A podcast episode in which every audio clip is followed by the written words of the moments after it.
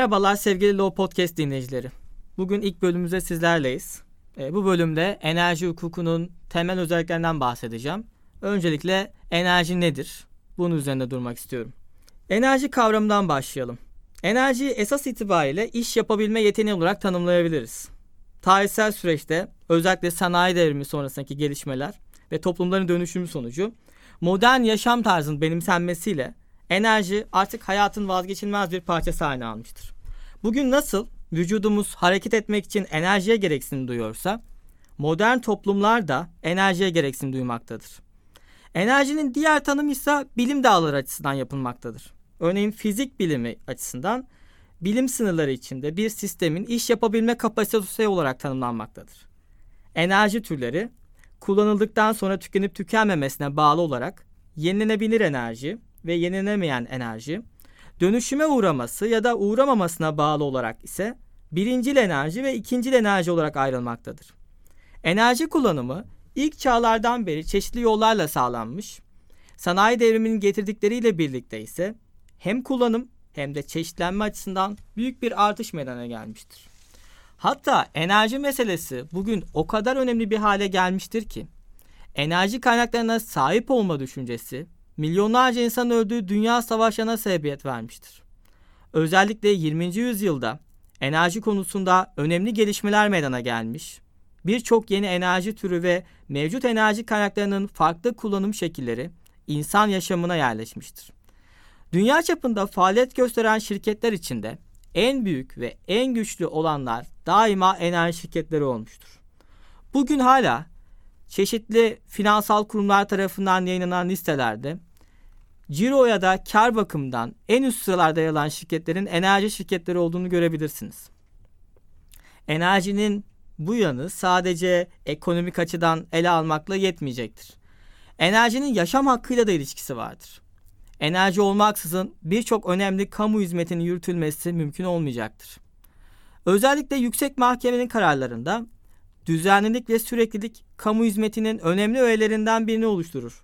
Çünkü bunun yokluğu toplum yaşamını alt üst eder ifadeleriyle de yüksek mahkemeler kamu hizmetinin düzenliliği ve sürekliliğine ilişkin yaklaşımlarını ortaya koymuştur. Bu açıdan baktığımızda enerji kavramının yokluğu toplum yaşamını alt üst edecek sonuçlara sonuçlar doğuracaktır. Örneğin bugün idari hukuku alanında önemli kavramlardan biri olan düzenlilik ve süreklilik enerji hukukuyla iç içedir. Bir gün dahi enerji kaynaklarından mahrum kalmak ya da bu kaynaklara ulaşamamak toplumsal anlamda devasa sorunlara yol açacaktır. Peki bu enerji hukukundan bahsettik. Ee, enerji hukukunun tanımı üzerinde duralım. Enerji hukuku hangi alanlarda karşımıza çıkmaktadır? Enerji hukukunun tanımını şöyle yapabiliriz. Enerji hukuku yenilenebilir ve yenilenemez enerjinin kullanılması ve vergilendirilmesini düzenleyen bir hukuk dalıdır. Genel olarak elektrik, doğalgaz, petrol, sıvılaştırılmış petrol gazı bugün LPG diye tanımladığımız kavram olarak değerlendirebiliriz. Bu piyasalar ve son zamanlarda önemi artan yenilenebilir enerji kaynakları ile ilgili alanlarda faaliyet göstermektedir. Günümüzde rüzgar enerjisi ve güneş enerjisinin de enerji hukuku içerisinde ele aldığı düşünülebilir. Ancak e, bu alanlar enerji hukukunun mevzuatsal yaklaşım açısından henüz enerji hukukuna dahil edilmemiş alanlardır. Ancak enerji hukukunun ilgisi bu alanlar üzerine daima sürmektedir. Peki e, bu hukuk alanı ile ilgili çalışmalar ne zaman başlamıştır ve nasıl süre gelmiştir? Enerji hukuku ile ilgili yapılan ilk çalışmalar 20. yüzyılın ortalarına denk gelmektedir. Bu tarihlerde meydana getirilen uluslararası sözleşmeler konuya dair bazı temel kuralları içermekteyse de hiçbir zaman ayrı bir, bir ayrı bir bölüm olarak düzenlenememiştir. Bunun yerine ikincil hukuki kaynaklar vasıtasıyla bu konuya dair çeşitli düzenlemeler yapılmıştır. Günümüzde enerji hukukunun en temel kaynakları Avrupa Birliği direktifleri olarak göze çarpmaktadır. Aynı zamanda Birleşmiş Milletler'in de enerji hukuku alanında çeşitli regülatif faaliyetleri olduğundan söz edebiliriz. Enerji hukuku tüm bu anlattığımız genel yaklaşım kapsamında toplumsal ihtiyaçlara sebep vermek için doğmuş ve henüz çok genç olarak tanımlanabilecek bir hukuk dalıdır. Enerji hukukun alanı oldukça geniştir. Enerji hukuku birçok hukuk dalıyla da iç içe geçmiştir. Bu nedenle multidisipliner bir alan olduğundan söz edebiliriz. Gerek idare hukuku, gerekse ceza hukuku, özel hukuk anlamındaysa borçlar hukuku, ticaret hukuku ve rekabet hukuku başta olmak üzere diğer hukuk dallarında da enerji hukukunun çeşitli kavramlarına rastlamak mümkündür. Bu nedenle de enerji hukuku için karma bir hukuk dalı nitelendirmesi yapılması yanlış olmayacaktır. Ancak bizim kanaatimize göre enerji hukuku idare hukuku içinden çıkmıştır. Zira bugün bizim enerji hukuku dediğimiz kavram çoğu zaman bu sektörde yer alan ticari işletmelerin toplumsal gereksinim duyulan kamu hizmetlerini ticari amaçlarla üstlenmesinden oluşmaktadır. Nitekim bunlar daha çok kamu hizmeti imtiyaz sözleşmelerinde karşımıza çıkmaktadır. Türkiye'de enerji hukukunun mevzuat kapsamında hangi bölümlerden oluştuğuna göz atalım. Enerji hukuku esas itibariyle dört ana alana ayrılmaktadır. Birincisi elektrik piyasası, ikincisi doğal gaz piyasası, üç numara sıvılaştırılmış petrol gazı yani LPG piyasası ve son olarak da petrol piyasasıdır. Bu kanunların mevzuatımıza girmesi çok eski tarihlere dayanmamaktadır. Özellikle 2000'li yılların başlarında çeşitli mevzuat çalışmalarıyla bu dört alan katılaşmış ve esas itibariyle enerji hukukunun altında farklı hukuk disiplinleri haline gelmiştir. Gelecekte de bu piyasalarda çeşitli gelişmeler olacağı ve yapılacak güncellemelerle enerji hukukuna birçok yeni başlığın dahil olacağını söyleyebiliriz. İsterseniz bu piyasaları teker teker ele alalım. Birinci olarak elektrik piyasası. Elektrik piyasasında bu piyasayı düzenleyen kanun 2013 tarihli 6446 sayılı elektrik piyasası kanunudur. Yürürlüğe girdiği tarih itibariyle piyasayı serbestleştiren, önceki kanundan farklı olarak bu kanunda lisans alma işlemleri kolaylaştırılmış ve elektrik piyasasının daha serbest bir vaziyet kazanmasının önü açılmıştır. Ayrıca bir diğer önemli yenilik de bu alana yapılan yatırımların artması amacıyla enerji borsası kurulması olmuştur. Elektrik piyasasında karşımıza çıkan uyuşmazlıklarda en önemlileri tüketici uyuşmazlıklarıdır. Zira geçmişte elektrik piyasası alanında Yargıtay'ın verdiği kararlarda özellikle kayıp kaçak bedeli adı altında kamuoyuna yansıyan haberler görülmüştür. Daha sonrasında ise mevzuatta yapılan değişikliklerle elektrik piyasası şu anki haline almış ve e, elektrik piyasasında tüketiciler açısından e, bu yönde yeni gelişmeler yaşanmıştır. Elektrik piyasasının en önemli sorunuysa elektriğin depolanmasıdır. Zira elektrik akımı niteliği gereği depolanma kapasitesine sahip değildir. Bugün e, çevremizde kullandığımız, evlerde, iş yerlerinde kullandığımız elektrik tamamen üretimin başlamasıyla iletim çabasının ardından nihai tüketiciye ulaşmaktadır. Bu bakımdan elektrik depolanma imkanına sahip değildir. Elektriğin depolanma imkanına sahip olmaması e, elektriğin maliyetini de arttıran bir fonksiyon taşımaktadır. Gelecekte bu yönde çeşitli çalışmalar yapılması hedeflenmektedir. Bugün dünyada çeşitli bilim adamlarınca, büyük enerji şirketlerince elektriğin depolanması adına büyük elektrik pilleri, yani bunlar bir mahalle, bir ilçe büyüklüğünde bile olabilecek derecede e, büyük elektrik pillerinin yapılması gündeme gelmektedir. Elektrik açısından bu sorun aşılırsa, yani depolanma sorununun tamamlanmasıyla elektriğin maliyetinin ucuzlayacağı ve elektriğin günlük yaşamımızda öneminin kat be kat artacağını söyleyebilirim. İkinci alan olarak petrol piyasasından bahsedelim. Petrol piyasası 2003 yılında yürürlüğe giren 5015 sayılı petrol piyasası kanunu düzenlenmekle beraber bu tarihten itibaren pek çok değişikliğe maruz kalmıştır. Bugün dahi resmi gazete incelediğinizde ya da Enerji Piyasası Düzenleme Kurulu kararlarına baktığınızda en çok uyuşmazlığın petrol piyasası alanında olduğunu görmektesiniz. Nitekim Yargıtay kararlarına bakıldığında ise yüksek mahkemelerde en çok tartışmayı, en çok uyuşmazlığı petrol piyasası alanında çözüme bağlamaktadır. Petrol piyasası mevzuatı içerik olarak petrol ticaretinin rekabet ortamı ilkelerine uygun biçimde gerçekleştirilmesi için gerekli kuralları düzenlemektedir. Petrol piyasası tamamen regülatif fonksiyonu arz ettiğinden EPDK'nın düzenleyici işlemleri sonucu petrol piyasasına daima müdahale meydana gelmektedir. Üçüncü doğalgaz piyasası. Doğalgaz piyasası 2001 yılında yürürlüğe giren 4646 sayılı Doğalgaz Piyasası Kanunu düzenlenmiştir. Bu kanuda doğalgazın elde edilmesinden kullanıcıya ulaşmasına kadarki sürece katkıda bulunanların hak edilmesinden, sorumlulukların bir takım kurallara bağlanmasından söz edilmektedir. Doğalgaz piyasası alanı uluslararası niteliği daha haiz bir alandır. Nitekim doğalgaz alanında özellikle Türkiye'ye doğalgazın tedariki yoğun olarak yurt dışından gelmekte ve devletin bu konuda farklı ülkelerle yapmış olduğu uluslararası anlaşmalar sonucu doğalgaz ülkemize gelmektedir. Doğalgazdan elektrik üretilmesi başlı başına ayrı bir konudur. Nitekim doğalgazdan elektrik üretilmesi ilişkin çalışmalar 2000 yıllarda başlamış olsa da bugün bu çalışmaların yoğun maliyet arz ettiği gerekçesiyle terk edildiğini söyleyebiliriz.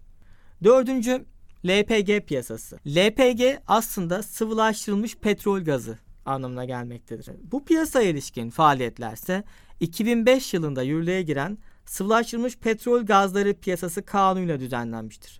Türkiye LPG'de önemli bir pazardır. Nitekim dünyada Güney Kore'den sonra LPG'nin en çok kullanıldığı ikinci ülkedir. LPG otogaz istasyonu açısındansa dünyada LPG otogaz istasyonunun en çok yer aldığı ülke Türkiye'dir. Bu ilginç bir bilgi olabilir dinleyiciler için belki. 1996 yılında ilk defa Türkiye'de Bursa'da LPG otogaz istasyonu açılmıştır. Bundan önce LPG'nin kullanımına baktığımızda bugün sıvılaştırılmış petrol gazları piyasası kanunu düzenlenen ikinci tip LPG olan dökme LPG'nin yer aldığını görmekteyiz. Bunlar daha çok 90'lı yıllar öncesinde daha çok ısınmada, mutfaklarda kullanılan tüpler vasıtasıyla karşımıza çıkmıştır. 96 yılından itibaren ise LPG'nin akaryakıtın bir alternatifi olarak kullanılması sonucu LPG'nin önemi gitgide artmıştır. Bugün özellikle birçok firma, otomobil firması LPG'li araç üretimine başlamak üzeredir. Bu alanda ciddi bir potansiyel olduğunu söyleyebilirim. Nitekim LPG'nin petrolden, hani akaryakıttan diğer farkı ise LPG'nin daha çevreci bir yakıt olmasıdır. Nitekim benzin, motorin ve LPG'yi kıyasladığımızda bunlar arasında en çevre dostu yakıtın LPG olduğunu söyleyebiliriz. Türkiye'de ise LPG'nin bu kadar önem arz etmesinin temel nedeni esasında tüketicilerin uygun fiyatla akaryakıt elde etmek istemeleridir. Dünyada çevreci yaklaşımlar sonucu önemi artan LPG, Türkiye'de daha çok ekonomik yaklaşımlar sonucu tercih edilmiştir. LPG ve petrol piyasası alanları birbiriyle kardeş alanlar olarak tanımlayabiliriz. Zira iki kanunda temel yaklaşımları aynıdır ve Türkiye'de her akaryakıt istasyonunun hemen yanında bir LPG otogaz istasyonu yer aldığı görülmektedir. Oysa dünyadaki yaklaşıma bakıldığında petrol ve LPG tamamen ayrı alanlarda kullanım arz etmektedir. Nitekim özellikle Avrupa'da petrol piyasası alanında ve LPG piyasası alanında ciddi ayrışmalar söz konusudur. Akaryakıt istasyonları ayrı, LPG otogaz istasyonları ise ayrı yerlerde yer aldığından Avrupa'daki birçok tüketici LPG'ye kolayca ulaşamamakta bu da tüketici davranışlarını şekillendirmektedir.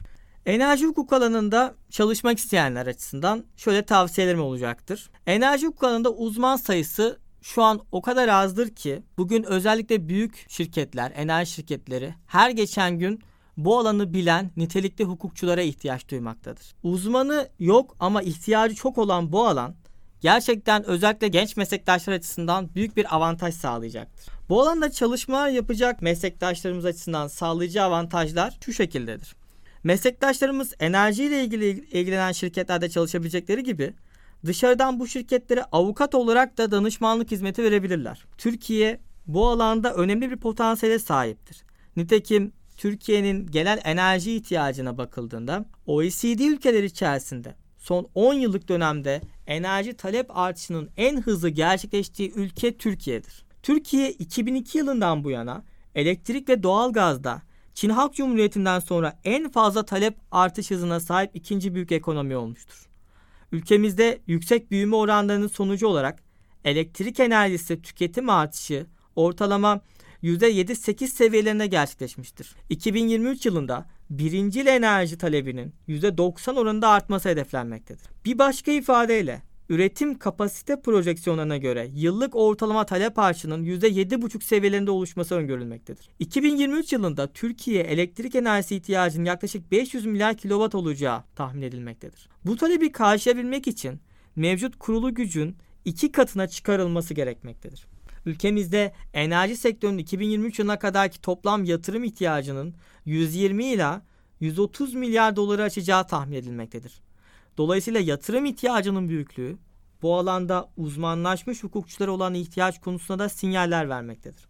Hukuk fakültesinden mezun olmuş ve herhangi bir alanda uzmanlaşmak isteyen genç meslektaşlarımızın öncelikle iyi derecede yabancı bilmeleri, bu alanda yüksek lisans yapmaları ve enerji mevzuatını sıkı takip etmeleri faydalı olacaktır. Ayrıca enerji kaynaklarının çeşitliliği ve mevzuatın birçok konuda farklılaşması enerji hukuk alanında uzmanlaşacaklar için alt başlıklardan birinin veya birkaçının daha önce bu alt başlıklardan bahsettiğim gibi bunlar doğalgaz, petrol, elektrik ve LPG olmak üzere dört ana başlıktır. Bu alanlardan birinin tercih edilerek tercih edilen bu alanda yoğunlaştırmayı gerekmektedir. Genç meslektaşlara şunu tavsiye etmek istiyorum. Bu alan henüz uzman barındırmamakla birlikte veya çok az uzman barındırmakla birlikte kesinlikle korkulacak bir alan değildir. Zira mevzuat her geçen gün gelişmekte ve değişmektedir.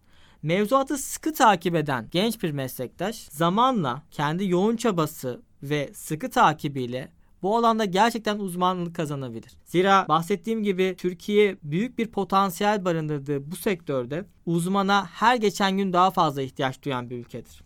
Peki enerji sektöründe hangi hukuki uyuşmazlıklar karşımıza çıkar? Bir enerji hukukçusu hangi davalarla veya hangi uyuşmazlıklarla daha çok ilgilenir? Doğalgaz piyasasının uluslararası nitelik kazandırdığından bahsettim. Özellikle doğal gaz piyasası alanında çalışmak isteyen meslektaşların iyi derecede İngilizce bilmeleri önem taşıyacaktır. Zira doğal gaz daha çok yurt dışı odaklı bir sektördür. Özellikle doğalgazın yurt dışından getirilmesi, temini ve bu kapsamda korunması şeklinde yapılan anlaşmalar tahkim klozları barındıran ve uluslararası niteliği çok daha ağır basan bir piyasaya neden olmaktadır. Bu bakımdan doğal gaz piyasasını diğer piyasalardan ayrıştırmamız gerektiği kanaatindeyim. Peki enerji sektöründe hangi hukuk uyuşmazlıklar karşımıza çıkıyor? Bunlarla devam edelim. Sektördeki ticari işletmelerin en çok karşılaştıkları sorunlara gelecek olursak özellikle rekabet uyuşmazlıklarının en üst noktada olduğu söyleyebiliriz. Zira rekabet kurumunun denetimi bu alanda oldukça yoğun gerçekleşmektedir. Devletin piyasaya olan müdahalesi belki de başka hiçbir sektörde bu kadar katı ve net şekilde karşımıza çıkamaz. Zira Türkiye'deki vergi gelirlerinin, kamu gelirlerinin çok önemli bir kısmı enerji sektöründen temin edilmektedir ve enerji sektöründen beslenmektedir. Bütçenin büyük bir kısmı. Türkiye'de özellikle son zamanlarda enerji sektörünün özelleşme süreci de hız kazanmıştır. 90'lı yıllarda başlayan özelleştirme çalışmaları 2000'li yılların başlarında tamamlanmış ve Türkiye'de enerjinin özellikle nihai tüketiciye dağıtılması noktasında sorumluluğun büyük bir kısmı özel sektör aktörlerine devredilmiştir. Bu süreç içerisinde de piyasalara dahil olan bazı işletmeler rekabetin şeffaf sağlıklı ve dengeli gerçekleşmesini engelleyecek eylemlerde bulunabilmektedir. Gerek Enerji Piyasası Düzenleme Kurumu, gerekse de Rekabet Kurumu, piyasanın dengeli, şeffaf ve rekabetin sağlıklı bir ortamda gerçekleşmesi hedeflerini sağlayabilmek açısından piyasayı denetim altında tutmakta ve deyim yerinde ise tüm aktörler üzerinde sıkı bir kontrol ve gözlemleme süreci gerçekleştirmektedir. EPDK'nın görevlerinden biri de enerji piyasalarında dengeli bir ortam oluşturmaktır. Bu bakımdan şirketler, enerji konuda faaliyet gösteren devasa büyük şirketler idari para kaçınma zorunluluğu barındırmak. Enerji piyasası alanında faaliyet gösteren şirketlerin idari para kaçınması gerekmektedir. Diğer yandan bu şirketlerin piyasa aktörleriyle aralarında meydana gelen uyuşmazlıkları en aza indirmesi için şirket içi uyum süreçlerine özen göstermeleri gerekmektedir. Bugün özellikle şirketlerde hukuk departmanlarının yanında uyum departmanlarının da ortaya çıktığı görülmektedir. Nitekim uyum departmanları da şirketlerin bu tip regülatif faaliyetlere ve çeşitli idari otoritelerin kararlarına, bunlar çeşitli kurul kararları olarak karşımıza çıkabilir ve düzenleyici işlemlerine karşı her türlü önemin alınması çabasını göstermektedir. Şirketlerin de bu uyum süreçlerine özen göstermesi her türlü cezadan ve idari risklerden kaçınmalarını sağlamaktadır. Bu bakımdan piyasada faaliyet gösterecek her aktörün gerek EPDK gerekse de rekabet kurumunun düzenlemelerini sıkı şekilde takip etmesi önem arz etmektedir. Bu konuda ayrı bir bölüm yapmayı düşünüyorum. Nitekim regülasyon tarafı enerji piyasasının regülasyon olan ilişkisi tamamen ayrı bir konu başlığı önemini taşımaktadır. Özellikle EPDK'nın kapsamı, tanımı, kapsamı, faaliyeti, diğer yandansa enerji hukukuyla rekabet kurumları arasındaki ilişkiyi değerlendirmek bakımından farklı bir yayında sizlerle birlikte olmayı planlıyorum. Peki enerji sektörünün regülasyonu nasıl olur? Enerji sektörü regülatif bir sektör müdür? Bunlardan bahsedelim. Enerji sektörü regülasyonun en çok karşımıza çıktığı alanlardan bir tanesidir. Özellikle burada EPDK kurumu önem taşımaktadır. EPDK Enerji Piyasa Düzenleme Kurumu'dur. 2001 yılında kurulmuştur. EPDK kurulana kadar enerji faaliyetleri daha dağınık şekilde gerçekleşmekteydi. Ancak kurumun bir bağımsız idari otorite olarak kurulması birlikte enerji piyasası alanındaki tüm denetim kurumun yetkisine geçmiş ve tamamen kurumun direktifleri ve kurul kararları kapsamında aktörlerin hareket etmesi hedeflenmiştir. 2010 yılından itibaren özellikle elektrik piyasasında lisanssız faaliyette bulunma yönelik çeşitli girişimler ortaya çıkmıştır. Ancak günümüzde bu faaliyetlerin yeterli dereceye ulaştığını söyleyemeyiz. Elektrik dışındaki diğer alanlarda ise lisanssız faaliyette bulunulmasına izin verilmemektedir. Nitekim bu alanlar tamamen EPDK'nın denetiminde olup EPDK tarafından lisans verilmeksizin alanda faaliyette bulunulmasına izin verilmemektedir. Akaryakıt açısından ve petrol piyasasında bu konuda henüz çalışmalar başlamamıştır. Petrol piyasası, LPG piyasası ve doğal gaz piyasası aktörleri faaliyette bulunmak için EPDK'dan lisans almak zorundadır. Bu lisanslar faaliyetin niteliğine göre çeşitli ayrımlar göstermekte ve her bir lisans türü için mevzuatta özel koşullar öngörülmektedir. Örneğin piyasada akaryakıt dağıtımı yapacak şirketlerin dağıtıcı lisansı alması gerekirken akaryakıt istasyonunda bayilik faaliyetinde bulunacak işletmelerin ise bayilik lisansı almaları zorunludur. Havacılık ve denizcilik alanlarında yakıt ihtiyacını karşılayacak şirketler ise ihrakiye lisansı almak zorundadır. Bunun dışında enerji piyasasında taşıyıcı, iletim ve depolama lisansları da mevcuttur. Taşıyıcı ve iletici lisansları daha çok enerjinin belli bir noktadan bunlar daha çok depolama merkezleridir. Depolama merkezlerinden tüketiciye ulaşmasına kadarki süreci denetim altına alan lisanslardır. Bu lisansların alınmaması halinde veya lisansın kapsamının yeterli olmaması halinde çeşitli idari parazaları gündeme gelmektedir. Depolama lisansı ise enerjinin belli bir tesiste depolanması ve daha sonra iletiminin hedeflenmesidir. Depolama lisansları kapsamında daha çok petrol piyasası aktörlerinin bu lisansı alma mecburiyeti olduğundan söz edebilirim. Zira petrol bu alanların içerisinde en fazla depolanma kapasitesine sahip ve depolanması kolay enerji kaynağıdır. Depolama lisansları ise daha çok akaryakıt terminallerinde ve ikmal ünitelerinde görülmektedir. Peki lisans nedir? Lisanstan bahsettik. Lisans kavramını tanımlayalım. Çünkü enerji hukukuyla ilgilenecek her meslektaşımız lisans kavramına aşina olacaktır. Lisans dediğimiz kavram klasik idari hukukunda görülen ruhsat usulüne benzemektedir. Mevzuatta yer alan şartları taşıyan işletmeler lisans vermeye yetkili kurum olan Enerji Piyasası Düzenleme Kurumu'na başvurarak bu süreci gerçekleştirmektedir. Bugün sektörde hala çeşitli bürokratik ve yavaş işlemlerin arttığını söyleyebiliriz. Ancak teknolojik gelişmelerle bu bürokratik ve yavaş işleyiş gittikçe azalmaktadır. Nitekim petrol piyasası, LPG piyasası ve doğal gaz piyasası gibi güvenlik standartlarının önem taşıdığı alanlarda idarenin denetiminin her zaman sürmesi ve piyasaya dahil olma sürecinde birçok kriterin dikkatlice değerlendirilmesi önem taşımaktadır. Bahsettiğim gibi mevzuatın her geçen gün değişmesi ve gittikçe güncel hale kavuşması da idarenin denetiminin artmasının neticesidir. Ben açıkçası daha çok petrol piyasası ve LPG piyasalarında çalışmalar yapıyorum. Nitekim son iki yıldır çalıştığım yerlerde de ağırlıklı olarak petrol ve LPG alanında büyük deneyim kazanma fırsatı buldum. Bu yüzden size petrol piyasasından ve LPG piyasasından bahsetmek istiyorum. Öncelikle bu bir giriş mahiyetinde olacak podcast ama ben petrol piyasası ve LPG piyasasından çok az da olsa bahsetme taraftarıyım. Zira diğer yayınlarımızda bu alanlar üzerine tekrar eğileceğiz. Petrol piyasası ve LPG'yi daha ayrıntılı olarak ele alacağız. Aynı zamanda elektrik ve doğalgaz için de çeşitli konuklarımız beraberimizde olacak. Petrol piyasası üzerinden gidelim. İsterseniz petrol kavramından ve tarihçesinden başlayalım. Petrol kavramı Latince bir kelime olan ve taş anlamına gelen petra ile yine Latince bir kelime olan ve yağ anlamına gelen oleum kelimelerin birleşmesinden oluşmuştur. Ve İngilizce karşılığı petroleumdur. Petrol çeşitli çağlardan bu yana kullanılmakla birlikte özellikle 19. yüzyılda petrolün gaz lambalarında kullanılması bu enerji kaynağının bir dönüm noktası olmuştur. 19. yüzyıldan sonra petrol önemi her geçen gün artmış ve 19 ve 20. yüzyıllar dünyada bir nevi petrol çılgınlığı olarak tarif edilmiştir. Özellikle 19. yüzyılın sonuna doğru petrolle çalışan motorun bulunmasıyla petrol önemi ikiye katlanmıştır.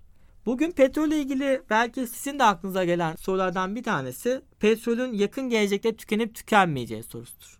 2002 yılında yapılan araştırmalara göre dünyaya 40 ila 50 yıl yetecek kadar petrol rezervin olduğu saptanmıştır. Ancak bu konuda net bir tarih belirtilmesi asla mümkün değildir. Nitekim her geçen gün yerin altında keşfedilmeyi bekleyen binlerce petrol rezervi olduğu karşımıza çıkmaktadır. Ve her gün yenileri işletilmeye devam etmektedir. Dünyada petrol olan bu bağlılık kuşkusuz kullanıcıları da yeni arayışlara yönlendirmiştir. Bu noktada yenilenebilir enerji kaynaklarının önemi de gittikçe artmıştır. Gelecekte dünyada ekonomik anlamda söz sahibi olmak isteyen ülkelerin yeni gelişmelere açık olması da büyük önem taşımaktadır. Bugün enerji fiyatlarındaki artışa paralel olarak kaya gazı, LNG gibi kaynaklara yönelik çalışmalar yapılması dikkat çekicidir. Ancak bu alandaki çalışmaların henüz inceleme ve değerlendirme aşamasına kaldığı ve yeterli kapasiteye ulaşmadığını belirtmek gerekmektedir. Dünyada yapılan, dünyadaki gelişmeler de çeşitli yeni enerji kaynaklarının bulunmasını hedeflemektedir. Bu anlamda güneş enerjisi ve rüzgar enerjisi de önemli alternatifler olarak göze çarpmaktadır. Özellikle büyük şirketlerin, büyük petrol şirketleri yoğunluklu olarak bunlardan bahsedebilirim. Yoğun petrol şirketlerinin akaryakıt istasyonlarında güneş enerjili elektrik enerjisine dönüşen büyük şirketlerin büyük petrol şirketlerinin sahip oldukları akaryakıt istasyonlarında elektrik enerjisiyle çalışan otomobillere özel elektrikli şarj istasyonlarına yer verildiği görülmektedir. Hatta bunun bir adım ilerisi olarak akaryakıt istasyonlarının tamamen güneş panellerinden yapılması ve sistemin doğru çalışmasıyla birlikte enerjinin güneşten sağlanarak elektrikli araçlara bu şekilde yakıt verilmesi gündeme gelmektedir. Dünyada enerji gereksinimi her geçen gün artmıştır. Bugün özellikle Orta Doğu'ya baktığınızda, Güney Amerika'ya baktığınızda dünyadaki tüm ekonomik sorunların altında yatan sebeplerden en önemlisinin enerji ihtiyacı olduğu görülmektedir. Günümüzde özellikle su da bir enerji olarak görülmektedir. Ancak mevzuat kapsamında su enerjisi olarak bir tamama yer almamakla birlikte gelecekte suya olan ihtiyacımızın da gittikçe artacağı ve suyun dahi bir enerji kaynağı olarak değerlendirileceğinden söz edebilirim. Yakın gelişmelere baktığımızda Türkiye'de özellikle Doğu Akdeniz'de yaşanan süreci ele almakta fayda vardır. Nitekim Türkiye Doğu Akdeniz'de büyük bir doğal gaz ve petrol arayışı içerisindedir. Bu alanda çeşitli uluslararası çalışmalar yapılmakla birlikte petrol kanunu, Türkiye'de özellikle sahip olduğumuz Türk Petrol Kanunu petrol çıkarılmasına ilişkin temel mevzuatı belirlemektedir. Petrol kanunu kapsamında lisans alan işletmeler ki Türkiye'de bu lisansı Türkiye Petrolleri Anonim Ortaklığı vermektedir. Petrol araştırması yapabilmekte ve kendilerine parselizasyon olarak tanımlanan bölgelerde çeşitli sondaj ve rehabilitasyon işlemleri gerçekleştirmektedir. Bugün Türkiye'nin de Doğu Akdeniz'de sahip olduğu çeşitli sondaj gemileriyle büyük bir petrol arayışında olduğunu söyleyebiliriz. Bahsettiğim gibi ben daha çok petrol piyasası ve LPG piyasası alanlarında çalışmaktayım. Bu bakımdan da enerji hukukunun ceza hukukuyla olan ilişkisi üzerine durmakta fayda görüyorum. Peki bu alanlarda hangi suç tipleri karşımıza çıkabilir? Elektrik piyasası açısından hemen örneği verip kendi alanıma dönmek istiyorum. Nitekim elektrik piyasasında daha çok eskiden elektrik hırsızlığı olarak tarif edilen bir suç vardı. Eski tanımlamalara nazaran. Ancak bugün Türk Ceza Kanunu'nda yapılan değişiklikle bu suç karşılıksız yararlanma suçu olarak değiştirildi. Eskiden hırsızlık olarak değerlendirilen elektrik piyasasındaki bu suç karşılıksız yararlanma olarak yapılmasıyla birlikte suçun mahiyeti değişti ve cezasında bir takım güncellemeler meydana geldi ve suçtaki ceza da azaldı. Petrol ve LPG piyasası açısındansa aklımıza gelecek ilk suç tipi akaryakıt kaçakçılığı suçu. 5607 sayılı kaçakçılıkla mücadele kanunu yapılan suç tanımı için petrol kaçakçılığı tabiri de kullanılmaktadır. Türkiye'de bir akaryakıtın kaçak olup olmadığını tespiti hususunda ulusal marker incelemesi yapılmaktadır. Ulusal marker, Türkiye'de ulaşıma giren benzin, motorin türleri ve biyodizele enjekte edilen boya benzeri bir kimyasal maddedir. Bu maddenin üretimi TÜBİTAK tarafından yapılmaktadır. Türkiye'ye yurt dışından gelen akaryakıt terminallerde depolanmakta ve bu terminallerde yurt dışından gelen akaryakıtın milli akaryakıt haline getirilmesi için ulusal marker enjeksiyonu işlemi yapılmaktadır. Bu işlem şöyle gerçekleşmektedir. Dediğim gibi TÜBİTAK tarafından temin edilen bu boya benzeri sıvı akaryakıtın her bir mililitresine püskürtülmekte ve akaryakıta işlenmektedir.